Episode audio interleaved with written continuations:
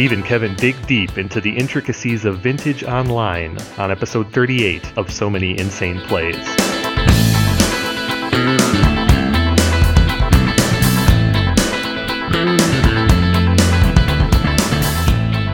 Welcome to episode 38 of So Many Insane Plays. In today's episode, we'll be taking a deep look into vintage on Magic Online, the metagame, its implications for vintage champs, and the platform itself. I'm Kevin Cron with Stephen Menendian. Hi, everyone. If you have any questions or comments, you can tweet us at Many Insane Plays, email us at So Many Insane Plays Podcast at gmail.com, or leave us feedback on Eternal Central, MTGcast, or themanadrain.com.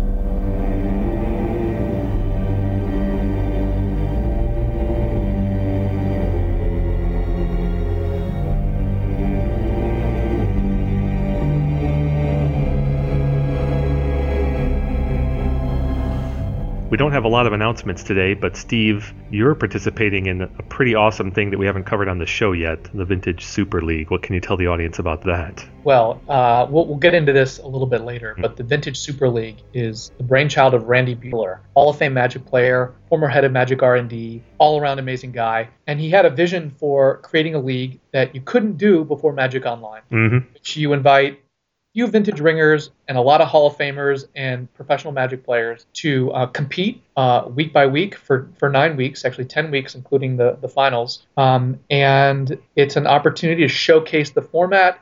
The, the matches have been really interesting. Folks like LSV, Rich Shea, myself, um, Randy, David Williams, and, and, and others. So the, the right now we're in the sort of just finished week three in the heart of it.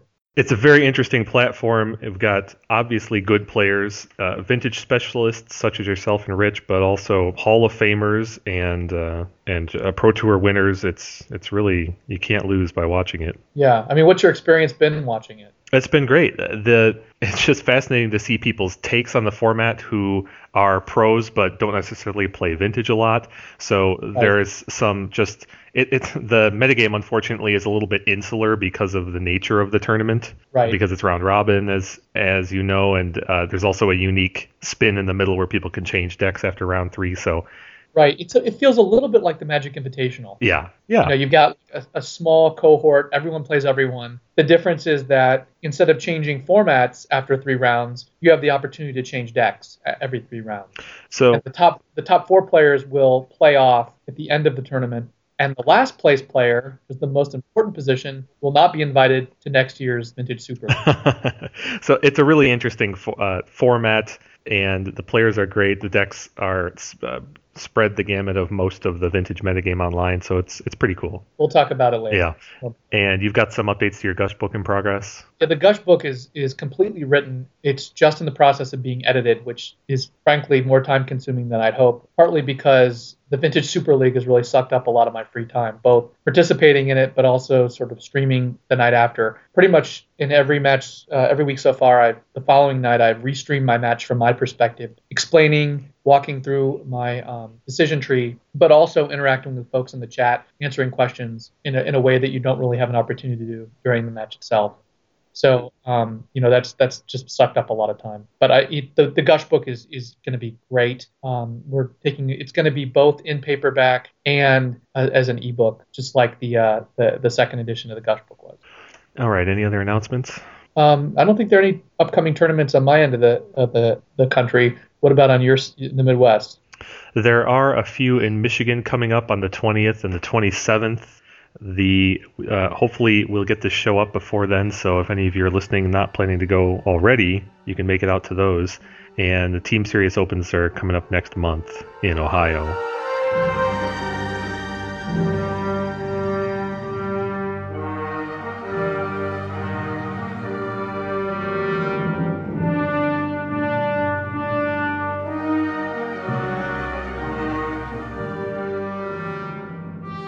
Wizards introduced Vintage on Magic Online in late mid June. But the vintage cards weren't all available at the time. And it took, you know, a few more weeks after that for a lot of the power to matriculate out of the vintage uh, Masters packs. So I'd say we'd had we've had probably a good two solid months of competitive vintage tournament results on Magic Online. And by tournament results, I'm referring to basically three things. One, the daily events that are four rounds every day, and we can look at the 4-0 decks to get a sense of what some of the baseline trends in the metagame are. There was one premier event that I helped organize with Steve O'Connell. We actually got 64 players for that event, which is the maximum capacity. And then there is, of course, the Vintage Championship uh, tournament online. Um, and Kevin, you've had a chance to sort of comb through all of those results. Have you? Haven't you? The recent ones, more specifically, the early ones had a lot of variance in them, I think. But I believe that the metagame has settled a little bit in the last month. Well, well t- tell us your findings. What sort of trends are you seeing? What what's doing well? in the dailies and the 4.0 decks, there's a jockeying for position, I believe, between workshops, a little bit of dredge, and then bugfish, rug delver, and gush, pyromancer gush decks. What do you mean by pyromancer gush decks if they aren't rug delver? I think the primary difference between a pyromancer gush is it straddles the line between rug delver and Grixis control. It's got the pyromancers and the snapcasters, but then it has some of the bigger endgame finishers like Yawgmoth's Will as well. So it's a little bit more like a Groatog. Then. Yeah, and I think that the the standings, the results from Vintage Champs, which happened on August 30, really encapsulates the metagame right about now very well. The 5.0 decks included Terra Nova and Stax, two stack Stax a bug. Well, tell, tell listeners what Terra Nova is. So Terra Nova is a workshop-based deck that eschews some of the bigger creatures in the other decks, such as uh, Forge Master, Forge Master and Metalworker and, and, and Karns and other things like that. Focuses more on mana denial, has multiple man lands. It doesn't have smokestack, but it has factories and mutavaults, and usually dismembers. Those are some of the features of Terra Nova. It's been performing quite well in it, and in, in the uh, paper world, it won Waterbury a couple weeks ago. Yeah, what I think is distinctive about Terra Nova is it's all in on the manland plane, mm-hmm. Which actually gives it, you know, surprising synergy because you can attack through all your spheres. You don't have to play creatures, but also it's pretty good against Oath because you don't need to have a creature in play. Exactly. So you can just you can wasteland the orchard, dismember the token, and it's hard for the Oath player to, to trigger the Oath. And it gets to maximize Null Rod also, which is I think that's the that's a huge feature of yeah, it. which is quite Null huge. Rod is just so good in workshop decks because it's often like a double sphere. Yeah. Yeah. It's one of the ways that we've talked about it many times in the past. It's one of the ways for workshop decks to buy back tempo. Even if your opponent was on the play and they got to deploy a land in multiple Mox and maybe play an important spell, you can buy back tempo with Null Rod and Tangle Wire as other good examples of that. But so those are the workshop decks jockeying for position. There were three of them in the top in the 5.0 decks. I mean, in, in Vintage Champs. Then there was one Bugfish, one Rug Delver, and one Pyromancer Gush deck. That's why I say I think the Vintage Champs really encapsulates the metagame. Those decks are jockeying for top finishes in the dailies.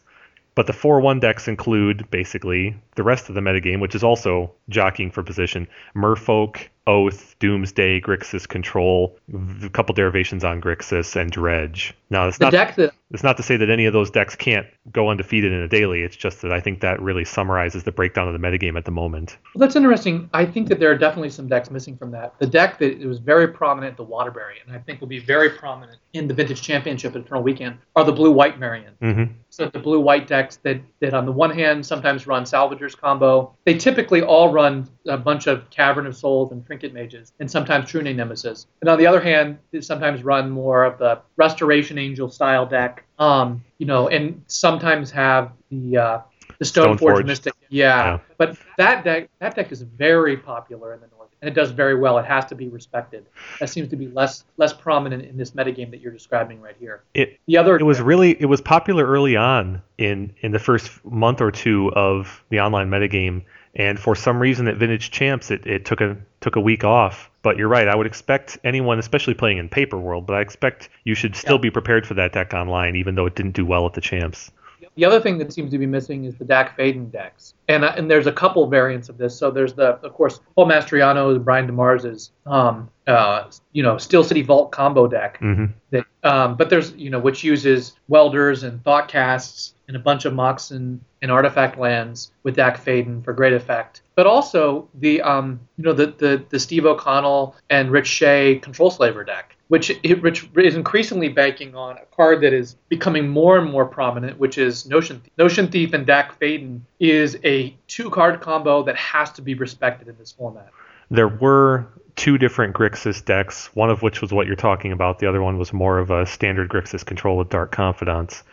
But there was one deck, and it was Rich Shea at four and one in the champs. So that deck was represented by Rich. And in speaking of Dack Fayden, it's also featured in Rug Delver sometimes. The quantities vary between one to three I've seen, but there was one copy in the 5 and 0 Rug Delver list as well. So at the moment, obviously the online metagame can change quickly, but the key decks jockeying for position are workshops, a couple different derivations there, which if you're going to play, you should be familiar with the workshop, I'm sorry, smokestack, forge master, Terra Nova kind of derivations. Dredge is up there, performing well, occasionally 5-0 a daily, and it had two 4 and 1s at Vintage Champs. So Dredge is always to be respected. Bugfish, Rug Delver, Pyromancer Gush, Grixis Control, and Merfolk. Merfolk, which was overrepresented in the Vintage Super League uh, to much interesting discussion amongst the players, I think. But Merfolk got a lot of respect after Joel Lim's uh, paper Vintage Champs win last fall, and ever since then, it's been well represented in the online metagame do you have a sense of how the Magic Online card economy may be impacting the online vintage metagame? it's a very interesting point. So, obviously, Vintage Masters helped just about everything, but there's one thing that has stood out to me, and that is Hurkyl's Recall. Hurkyl's Recall still costs about a thousand percent more online than it does in real life. Eh, I need to look up a, a, current price here. Let me see if I can find someone that has a Hurkyl's Recall in their sideboard or main deck or sideboard. But the last I saw it was something like fifty dollars because it was still so rare online. And I've seen a lot of people running rebuild which I think in some cases, and I, I, haven't met all of these people, but I bet that Rebuild is a nod to the fact that Hurkyl's Recall still costs so darn much money. Now, granted, these are these are people who've spent hundreds of dollars on Force of Wills and Wamoxin and Black Lotus already, so I could be overestimating the impact there, but well, I think that's one of the impacts. Yeah, what you, the implication of what you're saying is that workshops should be emboldened because one of its the best answers is Hurkyl's Recall. But the flip side of that is that Wasteland is also now $150, mm. 150 ticket. That's so, that's a good point. That's a very good point. And Wasteland decks are not shy in the in the top places of the standings for the dailies or vintage champs. So I think the third card that impacts the vintage metagame online is the cost of misdirection, which I think should be slightly more pre- prevalent. That just might be my own bias. It's hard to say. Obviously, people are still spending a thousand or two dollars on a deck here. So a fifty dollar card here or a hundred and fifty dollar card there, it's obviously not warping the metagame greatly. I think these are small influences at this point, thanks to Vintage Masters.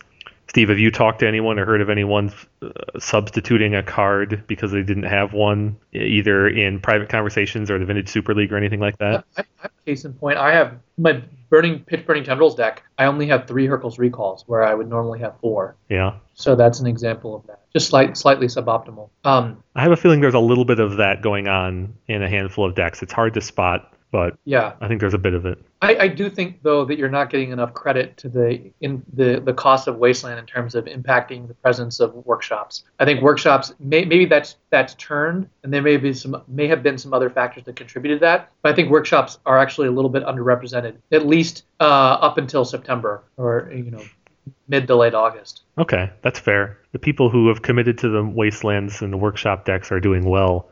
But on the flip side, of course, is that the whole rest of the workshop deck costs much less than the average, say, Grixis Control or Rug Delver deck because of the last lack of Force of Wills and some other key restricted cards. And there's been a lot of fun conversation surrounding the Vintage Super League about whether or not you should run Black Lotus in Terra Nova, which well, it's a debate we we don't really need to rehash here. But if you're a fan of that debate, you can go read a bit more about it online. But yeah. if you don't, that dramatically yeah. reduces the cost of the Terra Nova deck. We'll talk about this later, but the Vintage Super League has definitely opened up sort of the whole debate between sort of insider perspective and high level outsider perspective, and the validity of you know base power judgments about formats mm-hmm. so often arise when these kinds of things happen. Um, but we'll we'll revisit that in a little bit. Steve, Um, I know you've been preoccupied with the Vintage Super League, so your your online play has been focused toward that of late. But have you played in many dailies? And does the smallish nature of a daily influence your things like your deck selection and your pr- approach to a metagame? You know, I have played in a tiny number of dailies. Okay. I want to say like maybe three at most, probably two.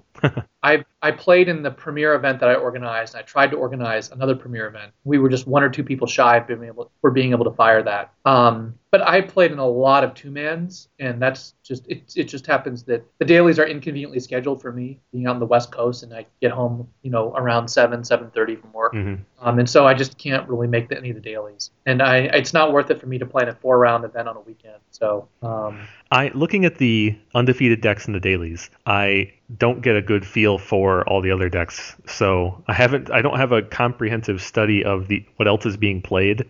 yeah, Looking at say this is the vintage daily from September 7, which was won by Terra Nova. I'm sorry, the 4 0 decks were Terra Nova and Dredge. The 3 in 1 decks include Dredge, Oath, Control, 3 Stax decks, and something listed as Wooburg.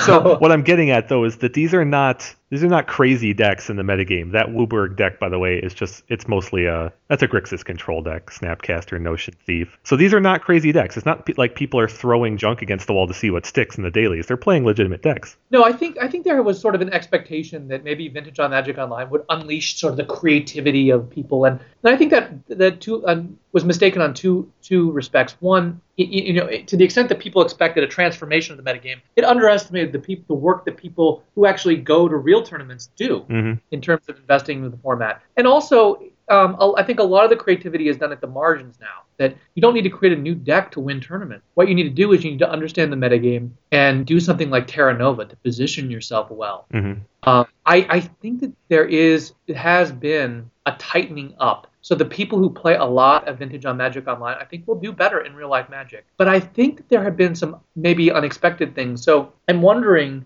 if, and speculating here, but it seems to me a story of Vintage, of Vintage on Magic Online that may come to full expression in the Eternal Weekend is the resurgence of Dredge. Hmm. Dredge has been, for the last year and a half, kind of a back of the pack player. I mean, it didn't even make the top eight of the Vintage Ch- Championship. I don't even know if it made top 16 last year, but it had always been a presence Yeah. in the Vintage Chip top eight. And I'm wondering if the a, couple things. This this will bleed into our next discussion on the platform Mhm. and part of it we'll just hold for there. But I think that, that what may be going on is that Vintage on Magic Online gives Dredge pilots an opportunity to play Dredge so at ease, you know, on a with against high level pilots that they're able to find configurations, technical configurations of cards that can actually beat a lot of the extent hate. So I'm looking at these dredge decks that are very different than the kinds of dredge decks that we've seen in real life, but have been developed on Magic Online. And there's two. There's the whole I don't know if you've seen this. There's the dredge deck that um, that uses um, Thespian Stage uh, and Dark Depths in the sideboard. And that deck has has 4 a number of these dailies and has performed very well. And I've lost to it multiple times in the dailies, Hmm. um, not the dailies in the, in the two man queues. Um, the second thing is this, these dredge decks that have you know like four mental misstep and then like multiple nature's claims main deck. Um, you know, I'm wondering if these dredge decks, again, if we're seeing an evolution, a subtle but nonetheless pronounced evolution in dredge decks because of the platform and the, the capacity by which you can compete at a high level against lots of opponents quickly. Um, and that kind of sort of quick processing of information, uh, quick ability to play against high level talent, not just, you know, the, your friend, your buddy, and against a spectrum of decks and spectrum of players facilitates this kind of small scale, small bore evolution that can advance the archetype and help help it revive itself. An archetype that I frankly thought that people had, you know, maybe hubristically thought was solved, that, that people had finally figured out the, the formula for defeating it. I, I see it coming back. And I don't think it's just a function of of um, of people being card constrained. I think that these are players who are making a conscious decision to play fetch. I, you've got a lot of things you've said there, and I agree with pretty much all of it. Uh, Dredge benefits from the the mass of data basically that you can gather in the online environment. Playing a lot of small tournaments really benefits the development of this deck more so than something with more diverse uh, lines and more diverse victory conditions like Grixis Control or some such. Grixis Control rewards experience with the deck, but uh, ex- but learning pattern recognition in diverse set of scenarios, whereas a deck like Dredge benefits just from sheer volume of performances yes. and a statistical yes. analysis of those results. Yes. Yeah, and it doesn't it doesn't even necessarily necessarily have to be sort of an academic statistical analysis. It can just be, you know, again, just volume of play and and and just experience, which which guides you. I mean, I'll just give you an example. I remember playing. I, I almost never lose to dredge in tournaments. I'm, you know, almost never. And I was playing a two-man queue against a dredge pilot. And in real life tournaments, you usually see a dredge pilot miscue at some point. Mm-hmm. And and by that I mean they'll activate a bazaar at the wrong time post board. You know, and and it really puts them in a bad spot. A, a couple examples. When you're when you have a Leyline of the Void in play and your opponent activates bazaar at the wrong time, it can really impact them because what they're trying to do is sculpt the hand where they can maybe therapy you mm-hmm. and hold a misstep and fire one or two Nature's Claims or Chain of Vapors out. But if they act, if they use the Bazaar too aggressively, then they're actually emptying their hand too fast, so they can't accumulate what they need the right pace. So there's mm-hmm. this like mixture of pace and accumulation and search. Um, and and in real life, I've seen, and, and and I think in months past on Magic Online, you see a really bad dredge pilot, for example, play a second Bazaar when you have a Leyline in play, just trying to you know blindly look for the chain of vapor or whatever, mm-hmm. not realizing how badly that impacts their capacity to protect and resolve it or find the next one. Um, um, and so I, I, think people, the dredge pilots, are really tightening up from their play online. Um, and I, I, wonder if, uh,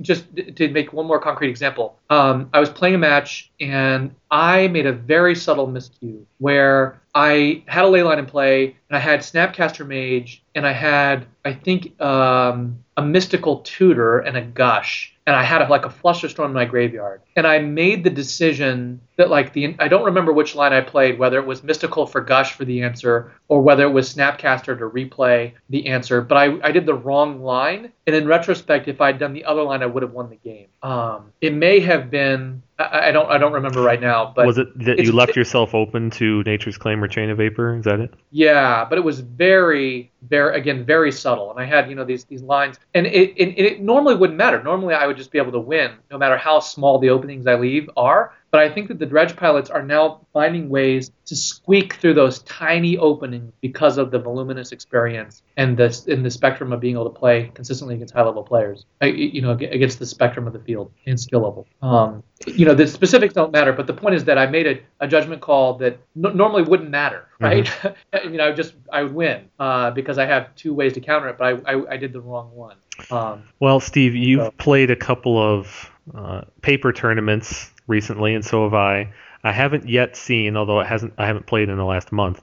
I haven't yet seen a, a huge impact from Vintage Online on the paper world, but yeah. one of our Michigan players, John Johnson, uh, who plays Vintage Online and in real life, he brought one of those blue white Stoneforge decks that was really sculpted in the online metagame to a paper tournament on the east side of Michigan, and he did reasonably well with it. I, I would call that some bleed over a little bit, but so far no major impact from one versus the other at this point. And I think it goes to your point about the fact that there won't be there won't be some kind of revolution that happens online that all the paper players are going to pick up on. Right. It's just more right. more iterative, more educational, more historical data to pull from and more marginal change. Yeah. Incremental. I think I do think though that we could see some shifts that express themselves at the eternal weekend. Mm-hmm. We're less likely to see it in a lot of the local tournaments because the local tournament players already have a handle of what they want to play in the metagame. And they're going to be less influenced by vintage on Magic Online. But that might not be the case for the players who tend to only show up at the big events like Eternal Weekend or who travel from far distances to compete at Eternal Weekend.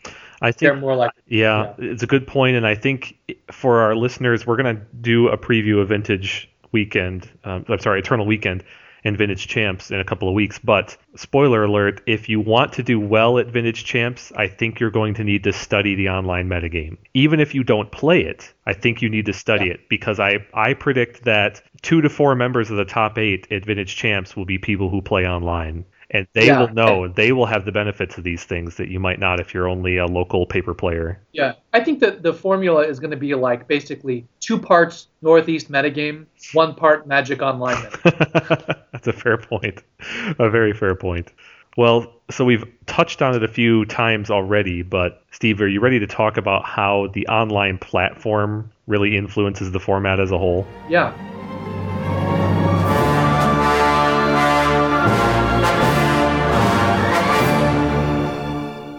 For players who are interested in both the similarities and differences of vintage on Magic Online and vintage paper Magic, I think that folks should seek to understand and, and think about the implications of the differences between the platforms and the format. And this is something that's come up in my sort of discussion of my deck in the context of the Vintage Super League. But the more I played Vintage on Magic Online, the more I became aware of the functional differences that I think actually make a strategic difference in the game. And people who who really, you know, people can acknowledge those differences and ignore them or they can take advantage of them. And I think it's important for people to not only be aware of them but try and take advantage of them where they can if they really want to make, you know, the most of the platform. And so I think we should just take a moment and actually catalog those differences, explicate, and then explain why they matter.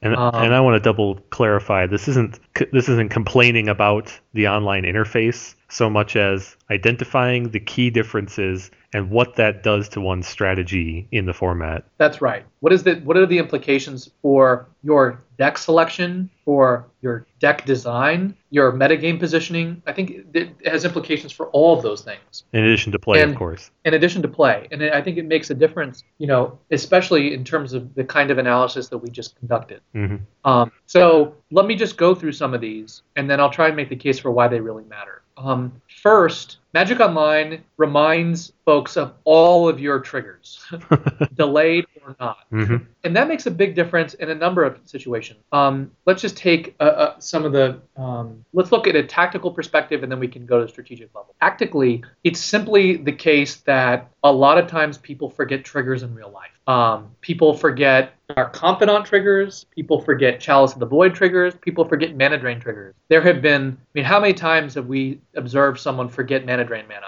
Oh yeah. Know, it happens all of the time. Rich Shea actually said that he makes a game out of trying to resolve cards through opponent's Chalice of the Void, and I've observed him do it, and it's successfully in multiple, in, in at least one tournament. And Um, and I don't want to I don't want to sell Rich short there. It's not just resolve Yeah. so much as announce because announcing cards into your opponent's chalice, even if you even if you are going to acknowledge the trigger at some point, Yes. still has the tactical advantage of getting them to respond to it in many cases. Right. When you play a spell, just the way that the rules work right now, when you play a spell that would be that would trigger Chalice of the Void, it's essentially considered an optional trigger now. Yeah. Where the the opponent has to basically make the Chalice counter your card. If they don't, your card can resolve through Chalice. Um, and Dark Confidant is now the same way. That's it's quote optional. Um, and so you know the values of these these cards change. Certainly, Mana Drain is better when the game reminds you, you know, that you have mana in your mana pool. Or in Pact of Negation, you're never gonna, you know, forget to, to, to pay for it. Um, so these delayed triggers, these recurring triggers, and these so-called optional triggers all change. And I think that's especially important for decks it,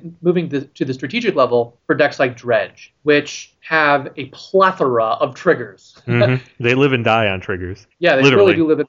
And, and I don't know. I don't know if it's the case, but I would be surprised if there is a reg player out there who goes through an eight-round tournament in a top eight who remembered every single trigger the entire day, Yeah. never, never forgetting a single one. Um, so it changes the value of. I think dredge is therefore much stronger on Magic Online. The choice.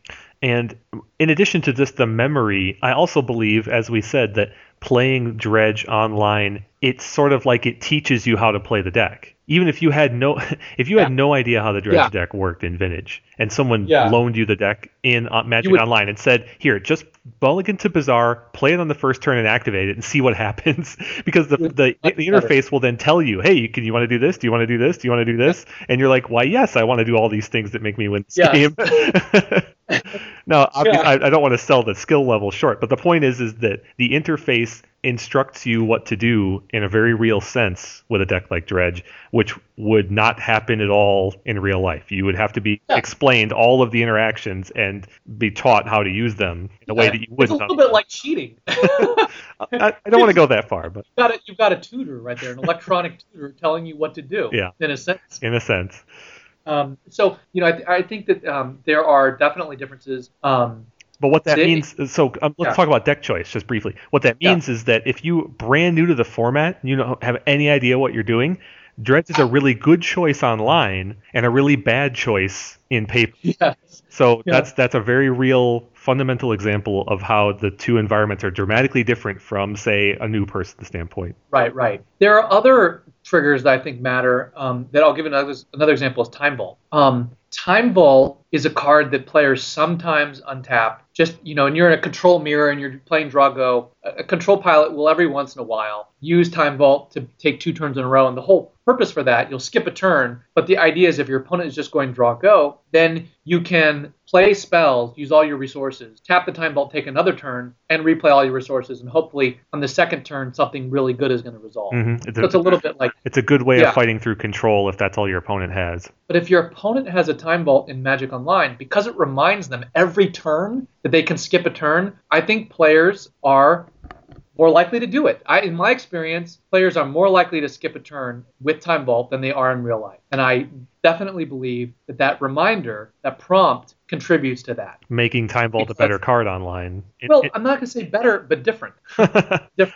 well, if okay, that's that's fair. There it has other weaknesses online too, but I guess what I would say is that that line of play is being advertised to controllers of time vaults. Yeah. Where in real life it's much Exactly. more subtle, and you're much more likely to put a time vault off to the side and forget about it. Not forget about Exactly. it, but not consider it every turn. Yeah, And exactly. the, the online interface forces you to consider it.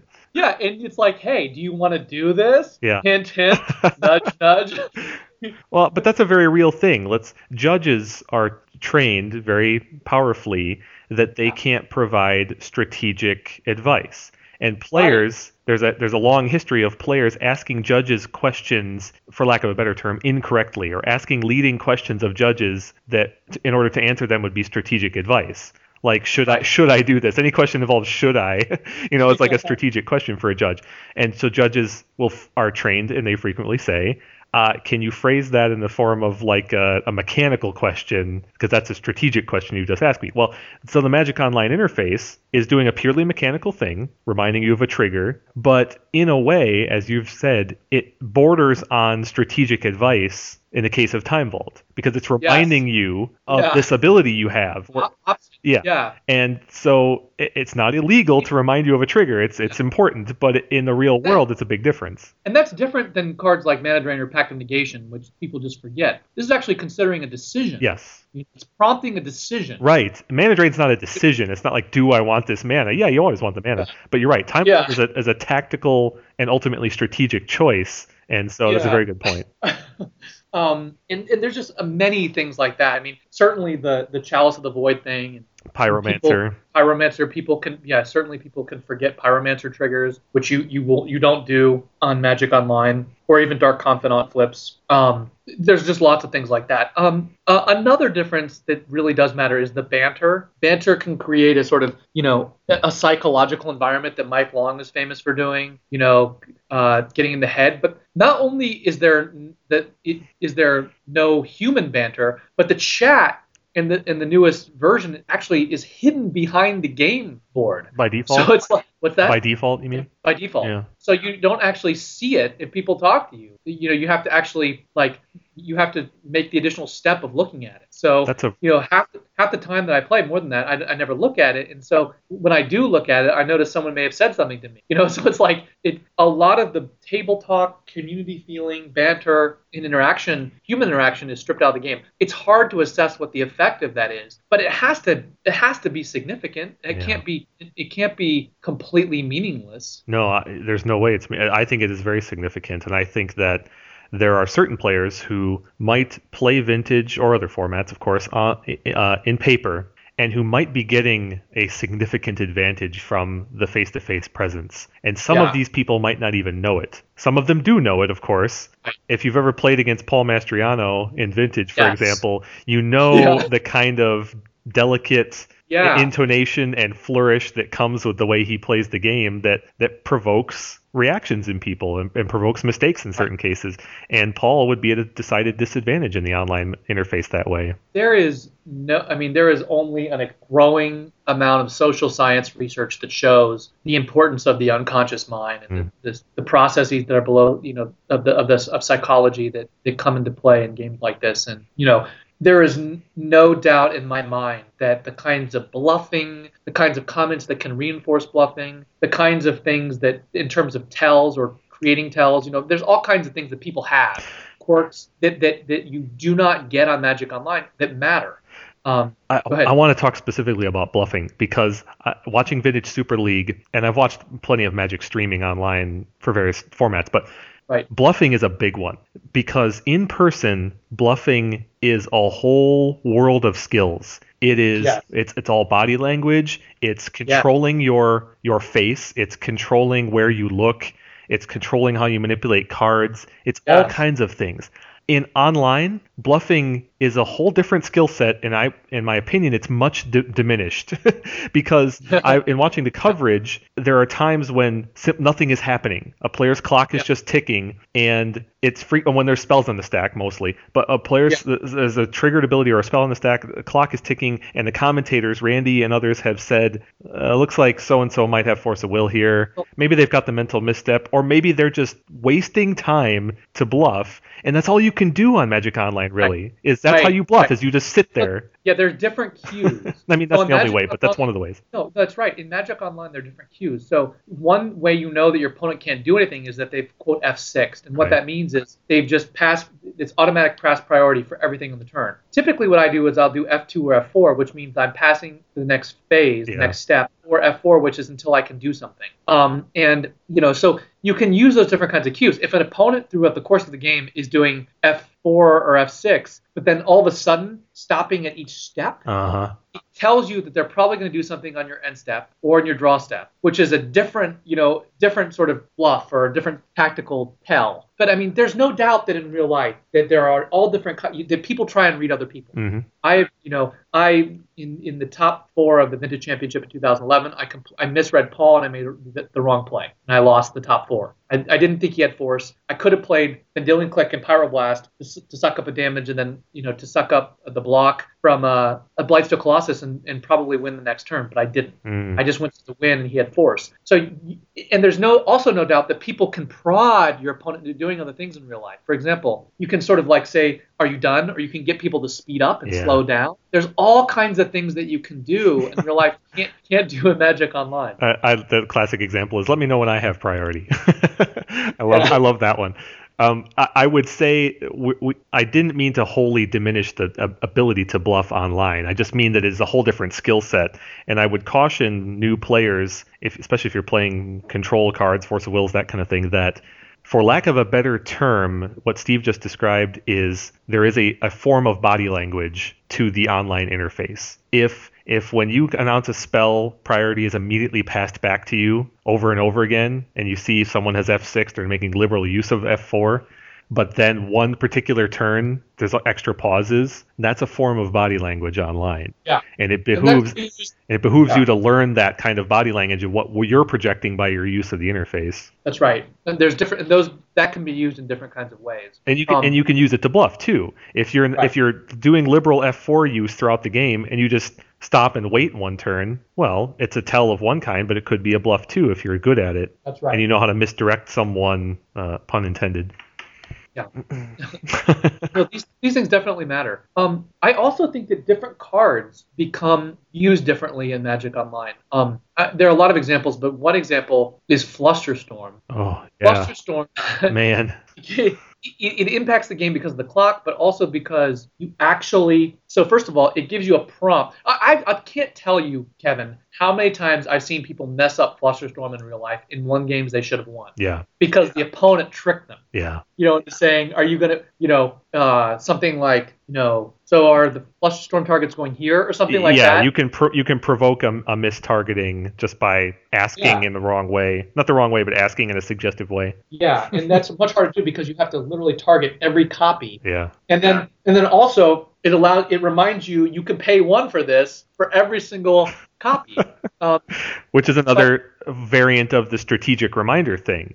There, I, Right. I I know there are situations in paper magic where people have had the capacity to pay for Flusterstorms and just didn't because they there's a there's a mental shortcut with Flusterstorm that's to your advantage if you're the caster sometimes, but also if you're on the receiving end of it, there's this mental shortcut of okay, Flusterstorm just stops all this, which is certainly not the case. right. But but also in a time pressured environment, Flusterstorm on Magic Online can take like you know A 20 30 s- yeah up to a minute to actually resolve especially if one opponent has like flusterstorm for seven and you're playing flusterstorm for eight and then you have to figure out how to distribute every single one of those Yeah. and watch your opponent then figure out which ones they're going to pay for and which not and it's it takes it, it's a very different card um It's like a sub game. it's like I'm gonna cast shares out of this stack. Um, yeah, and, and cards like Necropotence also take more time. But you know, I'm not sure. I, I do think that um, the, the, all the things we talked about do make the game in some ways fundamentally different. In some ways, different that that that um, cancel each other out. So you know, it, it's not clear what direction a lot of these things cut. But there are some salient differences that have clear strategic implications, not just tactical. I want to shift to those now. Um, let's start with I think what I think is probably the most important, which is the no slow play, play rule.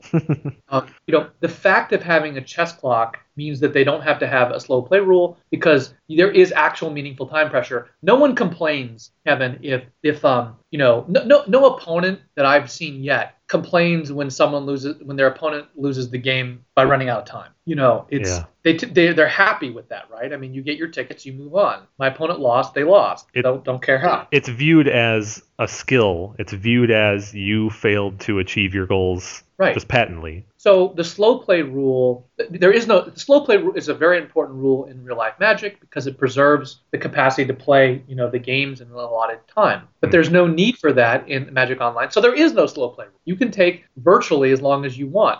it will enforce it maybe like after I don't know some number of time you're not doing anything. It assumes you're not there at all, so it asks you to take an action or else you'll concede the game. But basically, this is such a huge difference between real life Magic and Magic Online. It really deserves spending a lot of time on why this is such a huge difference. And I think it's a big difference for a number of reasons, but I think it's especially a big difference for cards that are naturally and strategically complicated, like Gifts Ungiven, Doomsday, and Necropotence. Cards whose activation and resolution take a, can, can take up a lot of time. And in real life Magic, you have the same amount of time to resolve a Doomsday as you do to resolve a Demonic Tutor hmm but that's you know um, not the case on Magic Online. You can take six, ten minutes if you want to resolve Doomsday, hmm um, which is enormously important because it gives you the time to think through so many different piles that you wouldn't normally have time to think through. I think it really makes Necropotence, Doomsday, and Gifts Ungiven all much better.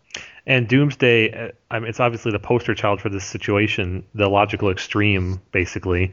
But it brings up a really interesting, and it's not strategic, but a really interesting phil- philosophical debate about what magic is, of course. But Right. if, if your deck is titled Doomsday, and the goal of said deck is to cast Doomsday and use that very proximately to winning the game, basically, you know, it's the fulcrum and the Doomsday deck in Vintage is the sort of deck that can go it can it can tread water for quite a while. You might Yeah. not cast Doomsday until turn five, six, seven, eight, depending on the game state. And, Right. But then but then it's like hitting a wall. It's it's it's Yeah. like a logarithmic scale. As soon as Doomsday resolves, games do not go long. Right. they they asymptote, asymptote down to this game's about to end. And so Right. uh, uh, You can spend all yeah, you can spend all your time on the Doomsday. that's what I'm getting at is is not to Yeah. diminish the importance of individual counter spells and jockeying all the way up to that point, but the importance of that Doomsday overshadows most of the choices in that game before or after. The importance of resolving that spell. I, I don't want to overstate or understate the difference, but it, here here's the issue. Suppose suppose this is the case. Suppose that 80% of what you can do on Magic Online with the time you can do in real life real life Magic. So 80% of the piles that you could come up with or thinking that you can come up with, you can do quickly within the, the reasonable time allotted before you get slow play called. Mhm. Right? Let's just assume that's the case. That's a reasonable assumption, I think. That's still 20% difference. Yeah. Even if it's 90%, that's still 10% difference. That 10% difference can mean the difference between winning and losing. A tournament. A tournament. Yeah. uh, yeah, exactly. So the, the simple fact of the matter is that Doomsday, and, and, and this is just the first way in which these cards are better. I mean, Necropotence, you have so many considerations to think of. Let's say you Necropotence, you resolve turn one Necropotence, you empty your hand, and you Necropotence for 11 cards. In real life Magic, you just have to begin basically chucking cards and deciding what you're going to keep. But you can actually sit there and consider what are what's my plan? What lines of play do I wish to pursue? What do I think my opponent might have? How do I select the line of play that's best, the strongest? What's my backup plan? What's my plan next turn? You can do all these things that you you you cannot sort of calculate in a forward-thinking way in real life. You have to you know you sort of have to do much more quickly. Um, you can even you know so you can even do this. This gets to some of the other differences. I want to move out of the slow play difference for a second, but but think about this. You can actually have a calculator and do all kinds of mathematical calculations. You can run. I I I'm, I can't wait for the day when Magic players have programs that can be been calculating probability set up on their computer when they're playing Magic Online to do probability calculations. Like That's- like in poker. Right. Right. Imagine that. Yeah, I mean, in poker, when you know all the variables, uh, meaning cards in hand, you can put that uh, percentage clock of percent to win, which they do in the World Series of Poker, and and it, that's a sta- that's a standard for uh, poker coverage on television these days. Yeah. But that kind of thing, obviously, it won't apply directly to Magic because you can't do the, all those possible calculations. But to your point, Steve, you could input if you're building a Doomsday pile, you could input which of these piles is better given that this one beats double force of will and this one Yeah. beats force plus flusterstorm and this one beats flusterstorm plus misstep Yeah. what are the do the percentages that they might have those three Exactly. You Yeah. do those probabilities. I would love if any of our listeners are professional poker players or whatever and, and play poker online and in real life. I'd, I'd love to know the differences. I mean, you don't you can't sort of calculate at the poker table the percentages, but you can do it on online. yeah So uh, I'd love to know sort of how that this this gets to this the second point, which is that I want to make here, which is that you can use outside resources. It's a little bit like taking, you know, I don't know if in in college or higher ed or or in my case law school is certainly the case. There were some exams that were open book and there were some exams that were closed book yeah and the and, and the difference is enormous. I mean, the open book you can bring, you can look at any case you've ever read, all your notes, and to, to some extent that can be overwhelming. But if you've done a good job tailoring your notes into a usable outline, it can be enormously valuable. So in the case of Doomsday, I am able to consult my own guidebooks that have pre-designed Doomsday piles for for different scenarios. E. Midland has his whole spreadsheet of Doomsday piles for Legacy Doomsday that he could consult online. That imagine if you walked into a tournament, you sat down round one, and you had a a, a pile, a stack of, of notebooks in front of you, and said, "Hold on, let me consult my notebook, page 562." That's essentially you can you can have a Library of Congress with the materials in front of you on your computer because you have access to the internet. And I mean, it's just there's no way that we can say that those are the same thing in that sense. You could here's another example. Your opponent plays two cards. You can search online databases to see what deck they might be yeah you can narrow it down without having to use your knowledge. You can actually do, you know, okay, they're playing Dredge and they've got this card main deck. Let me see the online dailies. Which Dredge decks have those cards main deck and what these probably got in the sideboard. yeah yep That's huge. I mean, that's the outside sources prohibition you can't use in real life magic. There's a rule against consulting outside sources. That's outside help. and there's and there's another huge aspect to this whole thing which you haven't mentioned yet but falls under the heading of using outside sources which is having another player next to you Right. and we know this happens all the time and it's broadly Yeah. advertised and even celebrated pr- Yeah. among pros who saying this room full of hall of famers is is is playing mm-hmm. one account for a, a draft right now online and we look at that and that's normative but when you think about what Yeah. that does to the integrity of the game it's actually borderline offensive in my opinion It's Well, obviously yeah, I mean- impossible to enforce the, the the inverse, but Yeah. it really is pretty counterproductive to saying I'm playing a game of Magic against this person. If I was right, if I was playing in the Vintage Championships online yeah, and I'm in the finals, yeah, and I mean I have to make a decision, I can call, I can put you, Brian DeMars, and Paul Mastriano on speakerphone, that's right. and we we could brainstorm. And we can all right peruse plan. your spreadsheet. yeah. Yeah, I, it, it, we don't. We're bordering on complaining here. I, I don't want to No, no, spin it this that is way. not. This is. Uh, but this, This is, is I not- believe this is a, a humongous difference, which is obviously not news to people who've been playing non-vintage online for years. just to be 100% clear, this is not griping. This is not complaining. This is observing difference. Yeah. I don't think there's anything. There's nothing inherently or morally wrong about what we're talking about. It's. I mean, there's no way to control it. There's no mechanism for you know preventing outside help. Just inherent And- and- yeah. it's inherent, and the time clock keeps that in check to some to some extent. Hmm. But it, it, it, it, means more work for you to prepare those outside sources so they're useful. Just like when you have an open book test, if it's an hour and a half, you can't you know peruse your your case book looking for the information you didn't know where it is. Yeah. And So- this comes to my last. Uh, Go ahead. So what we're highlighting here, though, is this interface rewards different skills. That's right. There are And- different and- skills, different depending on your deck, depending on the archetype, depending on your preparation. There are different skills being tested online than in print. Your capacity to go through Magic deck list databases is more is, is not valued at all in real life Magic. Well, I mean, it's- but prior to the tournament, it is, but not in real time. not in real time. Yeah. But it's incredibly valuable, and your capacity to um, you know, organize notes in, in a useful way, you know, is, is in especially you know thick, voluminous notes, Sideboarding. sideboarding plans. You, you can you can prepare sideboard. I mean, I don't recommend this, but you can you can prepare sideboarding a lot less online if you have a, a reference to pull from. If someone has written a primer on here's how you sideboard with this deck, you don't have to memorize the things. You can just say if you understand the whys, you can just push that off to the side and say I'm going to refer to this during the tournament. Here it is. Right. You don't have to Right. commit all the sideboard plans to memory. and this this gets to my last point in this this vein. So you know, I think is strategically different. So we talked about the no slow, slow play rule, the no outside help rule, um, th- but you can also develop a set of notes. So when you have to think through a decision in Magic, in real life Magic, all you have is a piece of paper and a pen or a pencil in your head. That's like living in the Stone Age Mhm. for what you can have. you know, you might as well be, you know,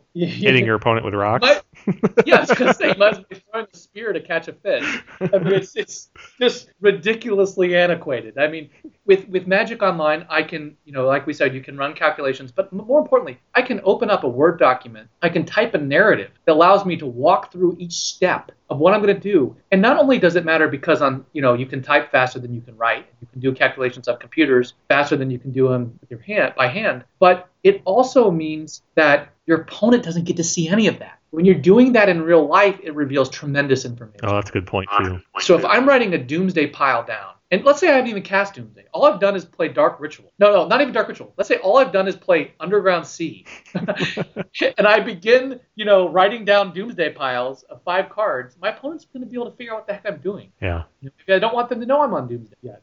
Well, and there's a very real example of that happened in week one of the Vintage Super League where you had multiple fetch lands in play, but even the commentators didn't know what you were playing yet, and your opponent certainly didn't. And so, but that's a very good point, though, is if it's their end step and you're thinking they've passed with certain plays, certain mana available cards in hand, can I win from here? Yeah. So you need Yeah. to start making the piles of Exactly. choices before you Yeah. fetched a, an underground sea out. You could be playing Exactly. any any blue deck right now, Yeah.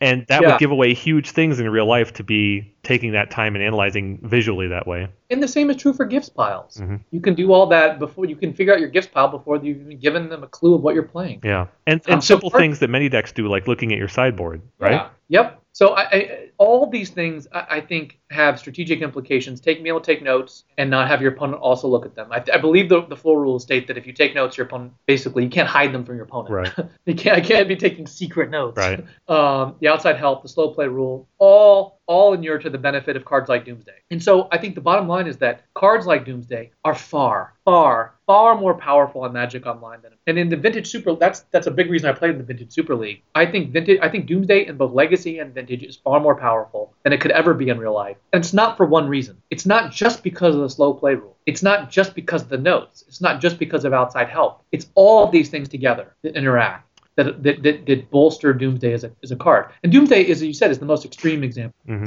There are other cards that, that benefit as well, like Gifts Ungiven, Necropotence, other decision decision intensive cards. So with that said, I, I think that it it in some ways is functionally I don't want to say a different game, but but a different kind of game, a different form of Magic. And you know, if, if you're skeptical of that claim, I think you can imagine how you know we just articulated three different rule, floor rules differences between Magic Online. Not to mention we actually more, but just in the context of Doomsday, those three. You know, think about the difference between football without the forward pass and with the forward pass. It's the same game, kind of, but there are huge strategic differences, right? In terms of your options, in terms of you know your you know um, the availability of plays, in terms of what a defense can do, in terms of what how you align your your formations, or or basketball with the, the three point uh, shot or a shot clock you know, the, the game of basketball without the three point is different, just different, not better or worse, Mhm. maybe, but different. Um, you know, I, I probably think football fans probably prefer having the forward pass. um, you know, imagine just just something very simple. Imagine chess without castling, right? Just without castling. Very simple rule difference. Just there, you can't castle. You know, it doesn't mean that the game is entirely different, but it is different. Yeah. One of my favorite one of my favorite records is the lowest scoring game in NBA history. Not, November 22nd, 1950, the Fort Wayne Pistons beat the Minneapolis Lakers. Think about those two cities and team names for a second. The Fort Wayne Pistons beat the Minneapolis Lakers 19 to 18. And that was before there was a shot clock because the strategy in that game was to win the tip, get the first basket, and then play keep away from your opponent. And defense was all about steals, not about blocking shots or anything. It was all about steals because as soon as you got the ball, then you had the opportunity to score, and whoever had the lead was just trying to play keep away. Which sounds ludicrous, obviously, by today's standards, but I don't think it's that far removed from the examples you're giving about this, the tactical goals of a game in a deck like Doomsday, where your goal is, in real life is to amass all this information beforehand and be quick about it, Right. whereas you can you can play toward different timing goals throughout the course amass, of a match. amass, amass and master it. Yes. You have to master it, and you can never totally master it. Right. You acquire some level of expertise. Keep going. I just think I just think that pulls up the perfect example of how you sculpt the the pace of a game.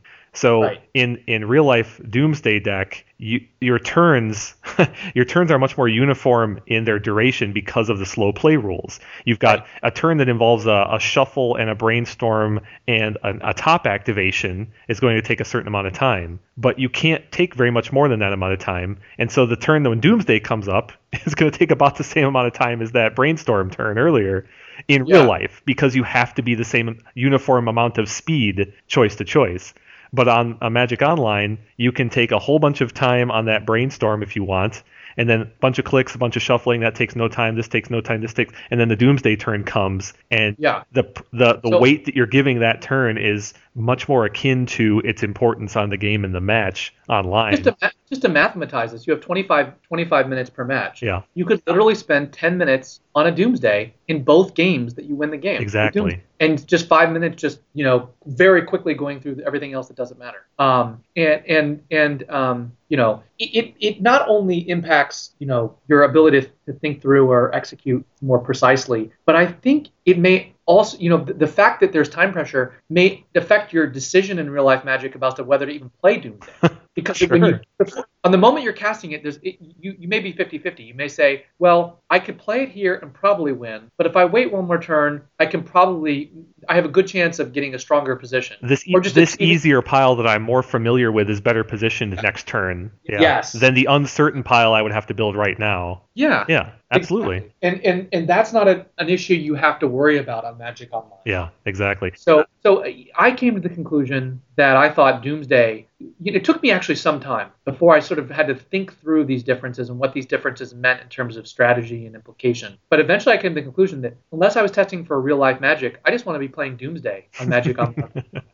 um, you know, it's just so much better than in real life. And I think it's a huge margin. I don't think it's 20% better. I think it's closer to 50% better. Yeah. I, I also find it interesting how this debate, and we don't need to go through the whole thing, bears on the old shot, uh, sorry, chess clock debate Right. for pa- for paper magic. There are there are many numerous debates across Magic Fora throughout history as to the, the pros and cons of, of uh, chess clocks, and ultimately it comes down to st- uh, what's the word I'm looking for, the inviability because of cost and logistics. But the simple Yeah. truth is, is there are some benefits to them. There are some things that they do better in the game, Yeah. and this slow play thing is one of them. Yeah, it, I mean, I think you know it, it would be very difficult to implement just because of the number of times that in real life Magic, because the number of times priorities passed each each turn. Oh, absolutely, and that's why we don't do it. And one of the reasons. Yeah, yeah, not just. But the the um, I also think that what, and I'm going out on a limb here, but here's what I here's what I think. Here's what I suspect. I think that because Magic has evolved on in, in paper form, and it's still predominantly a paper game. I don't think there's. I don't.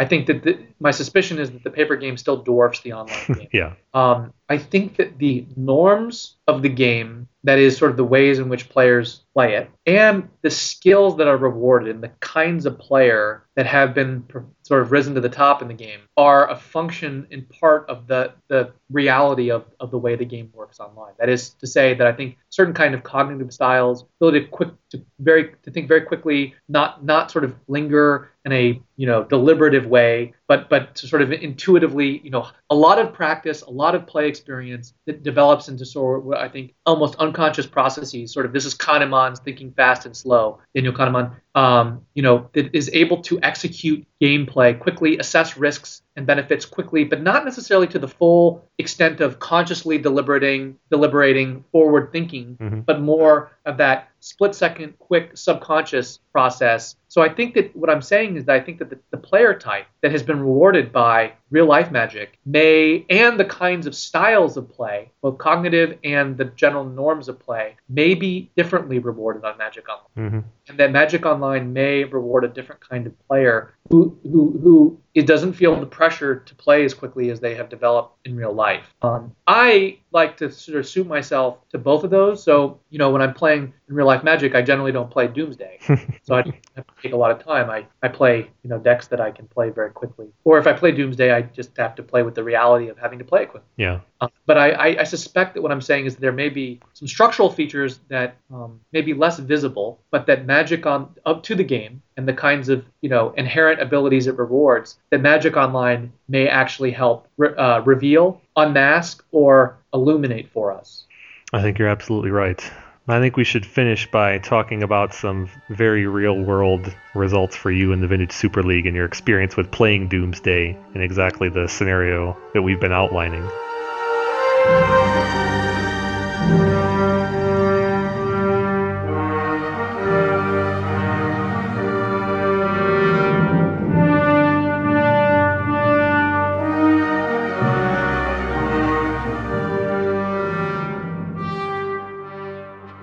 So you put your money where your mouth is in the Vintage Super League, and you Yeah. cho- chose Doomsday, much to the delight and surprise of many. And Yeah, my favorite my favorite part of the entire thing is when I cast Doomsday and Randy Buehler's eye just like yeah, if, if you guys aren't familiar yet with the Vintage Super League, go watch the coverage on YouTube of or the Twitch archives of yeah Steve's first round, first game, first round of the Vintage Super League because it was quite awesome to watch the commentators speculate on what he might be playing, and then suddenly the card Doomsday comes up on the stack, and the whole world opened up. The, you know, the clouds parted.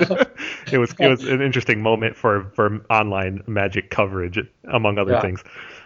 so anyway, you are we're, we're currently after week three, right? You're three and zero right now with Doomsday, and we're in that interesting tournament feature that we've discussed right now, where people have the option to change decks right now. So what can you tell people about what has happened so far and where things are going from here? Let's begin with the metagame. The metagame is three Merfolk decks, uh, which is the most prevalent deck. Randy Buehler, David Williams, and Efro both decided to play Merfolk. I played Dave Williams and Efro. Um, Rich Shea played his Control Slaver deck. I played Doomsday. Um, Tom Martell played a Remora Gush deck um, that is pretty controlling, I'd say. It doesn't look like it has. It's got a uh, a combo finish though with Regrowth, and Gush Bond Engine hmm um, it, it, it really does reflect his his all in. I think Tom Martell came into the format. He made some controversial comments saying that he he didn't didn't think that Delver or he suspected that Delver and but especially not Deathrite Shaman were vintage playable. Yeah. Um, and doesn't Tom have Key Vault in his Gush deck? See. Or is that the other Uh, Gush no, deck? No, he doesn't. Yeah. I thought, one, I thought one of the combo decks had Key Vault in it, which was unusual. So yeah, so there are three Merfolk. Raptor. There are a couple Gush decks. Um, yeah, so um, there's there's uh, Raptor. Josh Utter-Leyton played a combo deck that looks very similar to my Burning Tendrils, but without Oath of Druids. Mhm. Chris Pakula was the only person to play workshops. He's playing Terra Nova, and he's three and zero. I play him next week. Um, Bob Maher played Oath. Oath of Druids, a typical control Oath of Druids, and um, lastly, uh, LSV played a Gush deck with. Uh, I think you would probably call this Pyromancer Gush. He has a re- he has an Empty the Warrens and Yep. and, and some uh, young pyromancers. Um, it, it it reminds me somewhat of the Grow deck I was playing last year with, with except he doesn't have regrowth. He's got Snapcaster Mage. Um, but um, yeah, so the metagame is, I guess you could say, three Gush decks is one way of looking at it, including my deck. Control Slaver, three Merfolk, Workshop, and a combo deck that you know a dedicated Storm combo deck. Um, I think that uh, it, it seems right that probably just one person played workshops, but they're also three and zero. So I think we're going to see more workshops in the next the next set of bat the next batch of of uh, of uh, matches. So after week three, there's only two undefeated players: you and Chris Pakula on Terra Nova. Right, and um, And will you remind everyone what the tournament format actually is? Modified round robin. Right. So the yeah, the tournament is modified round robin. Chris and I are three and zero. Rich Shea, Efro, LSV, and Randy Buehler are two and one. Dave Williams is one and two, and Bob Maher, Josh Utter-Leyton, and Tom Martell are both 0-3. And again, the goal is not to get last place. so hopefully, I hopefully I've avoided that that fate. Um, but I, I do have a difficult decision to go into. So my round four matchup is going to be Chris Pakula. My round five matchup is Rich Shea. And my round six matchup is LSV. All people Although with winning think- records. Yeah, yeah, that's right. Um, I think that um, I think Rich Shea is going to continue to play Control Slaver. Um, I think LSV is probably going to stick to a blue deck. I don't know which one, but you know, there's always a risk he could play something else. And I, I- it's hard to imagine. The more I think about, it, it's hard to imagine Chris switching out of out of shops. Especially, here's why: because if he thinks there's a good chance, I'm gonna. This won't be live by the time No. the next match is played. But if there's a chance that he thinks I'll play Doomsday still, and he probably, I mean, why wouldn't he think I'm going to continue to play Doomsday? Why would he switch out of anything else? Uh, his Yeah. deck is so well positioned against Doomsday, and it's hard to imagine his deck is that poorly positioned against Rich Shea's deck either, yeah. um, with Null Rod. So I have a tough decision to make on what I think is, you know, going to be the best deck for those three matchups. And then after the next three rounds, how is the winner determined? Um, Because there still could be ties at that point in terms of game wins or ma- Yeah. match wins. the top four players are playing in the top four playoff. Okay, there you go. In week ten. And you don't get to change decks before the top four. No, you do actually. You Oh, really? Oh, Yeah. well, that's interesting. That's very interesting. I didn't realize Yes. that aspect. So, okay, okay. So the coverage has been interesting. They've been uh, Randy has been taking the, the primary commentary. I'm sorry, commentary seat when he's not playing, and then he's been rotating in uh, one of the other players that's that's not playing into the second commentary seat for each match. So there's a diversity of commentators in the coverage, and if you haven't been watching it, the coverage is all out there on the Twitch history, and there's a YouTube channel as well, which we'll link to. And on Tuesday nights, they've been playing all the matches where possible. Did all the matches get in this past Tuesday, Steve? Yes. Okay, so they haven't missed a match or a, a night yet. Uh, so the coverage has been really interesting. Uh, in my opinion, there the the breadth of Magic experience in the coverage commentator is obviously huge. You got a bunch of vintage experts, Hall of Famers, Pro Tour winners, uh, just a really high quality Yeah. player. At the same time, there's some exploration of the vintage format still going on for some of these players Yeah. many of the players in this group are have been playing vintage a long time. Right. Some of them not frequently, but most Right. of them are old school vintage players. Right. And there's a reason they're in this group. But it's really interesting because there's just some inherent things about familiarity with the format that have come to bear in the commentary. The, the very first m- game for Chris Pakula versus Tom Martell was an interesting tell in terms of commentary because uh, Pakula was is on Terra Nova, Martell's on his Gush combo deck. Game one, the only card that Chris plays in game one is Mishra's Factory. because what happened was Tom started to go off on uh, Chris missed a land drop, I think. Start, Tom started to go off on turn two or three, and Tom announced Thoughtseize on Chris, and Chris scooped in response. So Yeah. all that all that Tom or the commentators have seen of Chris's deck is Mishra's Factory, and it was a really interesting uh, microcosm of understanding of the format and commentary and such because the commentary team seemed unanimous that the only thing Chris could be playing is workshops. They- They're like the only deck that plays Mishra's Workshop in this format. I'm sorry, Mishra's Factory in this format is Workshop. So he's on Workshops, right? Well, so the commentary team didn't observe the possibility that Chris could be playing Landstill, which is not very common online, granted, Uh, but it's certainly a Mishra's Factory deck. And the sort of deck that would keep a hand that only had Mishra's Factory and deem that a playable hand, right?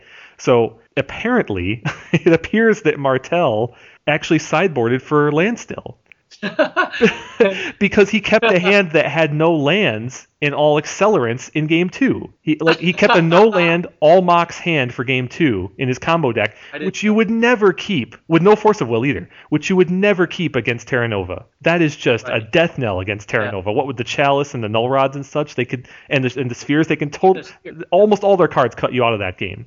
And sure enough, uh, Pakula basically won that game on turn one by playing some lock component. I don't remember which because Tom just discarded on his first turn. And so it appears that the commentary team and Tom read completely opposite directions for Chris's game one Mishra's Factory hand. And that's just an interesting microcosm of what it's like to try and interpret vintage decks based on the early turns uh, card selection and such. And the same thing happened, as we already said, with you, because game one for you went with no non-islands fetched for for what looked like a long time, although it was only like turn three or four. But but that's the kind of thing that experience with the format really demonstrates. And uh, I do not wish to belittle uh, Hall of Famers at all, but there's certainly some aspects of format familiarity that are at play here. And I, Yeah. I think that the commentary is improving by leaps and bounds as, Yeah. as individual games progress throughout this Vintage Super League, Yeah. so that I think it's getting a lot better week over week. Yeah, and, and commentary isn't bad because people are mistaken about the format. Uh, no, that doesn't you're make right. com- commentary isn't. It's it's it just is what it is, and it, the, the question is is what commentary interesting? Does it Yeah, enliven and enrich? Yeah.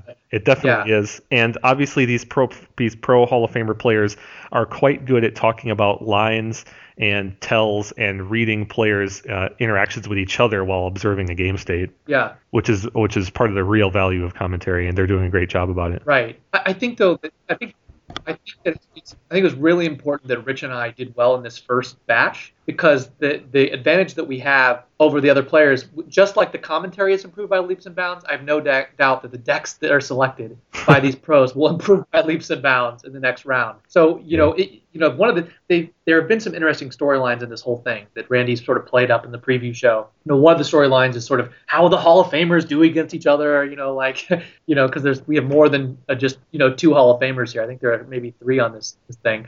But the other storyline that he really played up and you know was how will the vintage experts do against the you know more general magic experts? It's interesting. It's though it is interesting to describe magic you know these these players as magic professionals because you know uh, I don't know what that term means, but I know that you know in a sense you know you could call me a magic professional and I don't know what that means exactly. You know like probably written a lot, you know, just as much as many of these players. Um, certainly, you know, whatever, you know, lifetime earning. I haven't won money on pro tours, but I've, you know, certainly earned a lot of Black Lotuses and, and Moxen in my time, and certainly, you know, whatever. But um, Definitely. I, I do think I do think that the um, the uh, the question is sort of, you know, who who who will perform well. I, I I'm happy that Rich and I were able to represent the vintage community well so far. Um, and but I think that their performance will both tighten up in terms of play and in terms of deck selection. It's interesting though if you go back and watch my matches, there I, I do think that I'm I'm especially proud of how I played because I think that all the questionable plays have not been mine.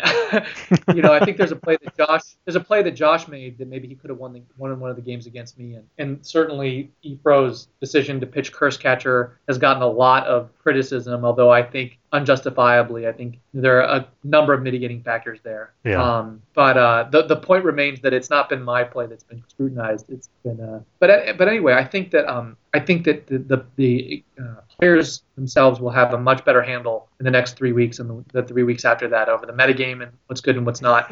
I, I do think that there is a, a you know when you're a very good Magic player, there's a tendency to come into any format and ha- with a little bit of hubris and a tendency to make some claims that might be uh, a little bit extreme and maybe overbroad. And so there's a, a, you know a tendency I think to pull back on some of that um, as you sort of actually navigate the format more directly. Um, so I think I think this is a really great thing. But more broadly, I think what's amazing about this is that it's really cool that this whole concept of a, of a Magic Online league that, that Randy has constructed, essentially a functional invitational, begins with vintage. This is a model that could be replicated outside of vintage and probably should be. You know, this whole let's make it a show, you know, I'm, you know, creating this thing and you can you can build it up and have all kinds of incredible sponsorships, financial, you know, in, in involvement and support. Um, you know, hopefully this is a model for people doing to do all sorts of similar things like this. Yeah, Randy's done a bang up job promoting this thing and getting the participants. It is only a good thing for Magic Online and for Vintage. And right. and the various idiosyncrasies of players and decks and play and commentary all uh, in my opinion this whole thing could not be better. Yeah. it has interesting choices. It has debates. It has strategy. It has play. It has uh, personalities. It has just a little bit of everything. It has narratives, and yeah, I mean, it, it, there's nothing more you could want from an event like this. Top level players and and good games and good results. I think this thing really does kind of set the stage. This is the model for this kind of ind- independently promoted Magic yeah. Online event. And I'm which, which, it's awesome that it's vintage. Yeah, this underscores I think the the untapped potential of Magic Online because you couldn't do this in real life. You'd yeah. have to sort of you know Magic Invitational is an expensive thing to do. You'd have this to have millions something. of dollars in camera crews and junk. yeah, yeah, at least let's just say at least fifty thousand dollars. oh, I, I, um, was yeah. I mean, mine was going to be held in Buenos Aires, but I was going to be in Moscow. No, no. I, I, yeah, I, I, think this is an amazing model, and there, there's, you know, a lot of people complain about Magic Online, and some of that is justified. But I, I, I don't want to. This is not the time for that. I think as I learn the platform, as I learn the thing, there's a lot of things that could be improved, and I think that at some point it'll be worthwhile you know, writing something up on compiling what could be done. But this is something that can be spun off of Magic Online that you just can't do in real life. Yeah. And it really could not have happened without Magic Online. So Vintage on Magic Online, I think, is, has opened more doors than we thought even possible. And I bet that we have a lot of listeners who are they're not playing Magic Online yet, Vintage or Magic Online, any format. Or maybe they are a little bit, and they're still looking for more resources or more things uh, to to see about the metagame, about the play. This Vintage Super League is just a great advertisement for the format too. All yeah, the all the things about it are just great advertisement for the format. Also, the interface and the platform. I mean, the coverage team is they're covering strategic elements of the platform as well as the decks and the games and the gameplay, just like we've touched on here. Your the issues you brought up with regard to Doomsday were definitely highlighted in the first game of the first week and it hasn't stopped since then. You know, the the commentary about the advantages that Doomsday has because of the platform and just as a deck for this environment, it's a little bit of everything for the format. If our listeners are not yet attuned to good sources for decks or people to watch or streamers or if they're missing anything, this is a good foothold into an exposure to vintage online. So I would I would uh, encourage anyone to go watch. Yeah, I mean, hopefully it's an entertaining show. That's the bottom line. Yep. I think it has. And I, I, think you know some of the. I think frankly, a lot of the games in week three were blowouts. Mine was very interesting. So I, I hope that uh, I think the games will become considerably tighter over time. Just the commentary improves, just as the the players get a, a better grasp uh, grasp of the format and its its nuances. But I think that what that means is that the games themselves will also improve. So by week nine, I'm thinking that four out of those five matches are going to be great yeah. and highly entertaining television. Yeah. And it's just great. You can know people can come home from work and watch a, a great television product. You know? Yeah, I agree. I especially would like to draw people's attention to to Rich Shea's matches because he has had some epic long, uh, rewarding finishes to games and just some he's had some There's- real resiliency with long games for his his deck to come to to give them the tools he needs but he he plays correctly into the winning scenarios in a couple of cases it's really awesome I, I think my favorite match that I've watched so far, and I haven't, I have to concede I haven't watched all of them, but my favorite match is Rich Shea's match against Tom Martell. Yeah. too, was just hilarious. oh there's so I- many interesting things there Highly entertaining, incredibly amusing.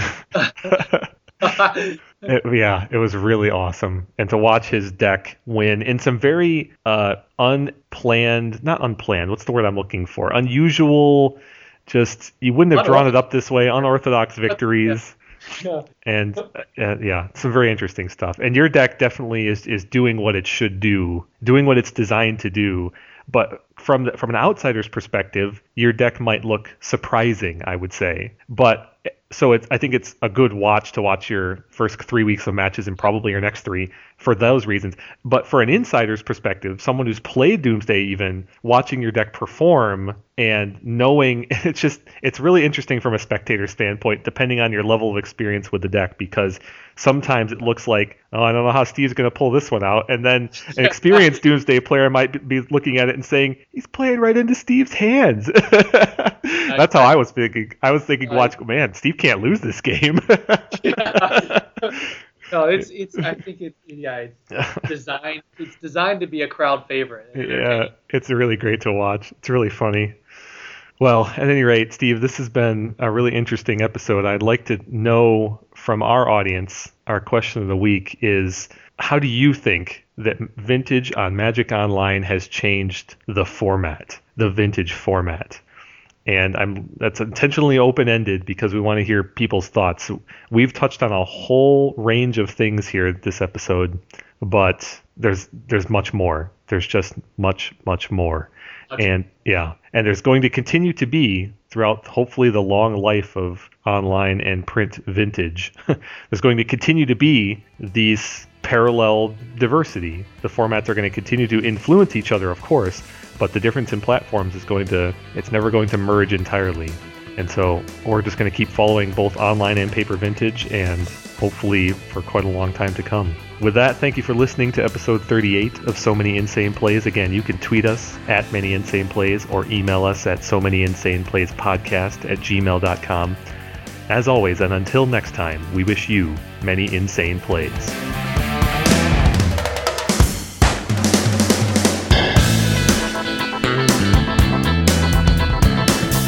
We get these nuts, Jace, go take the game!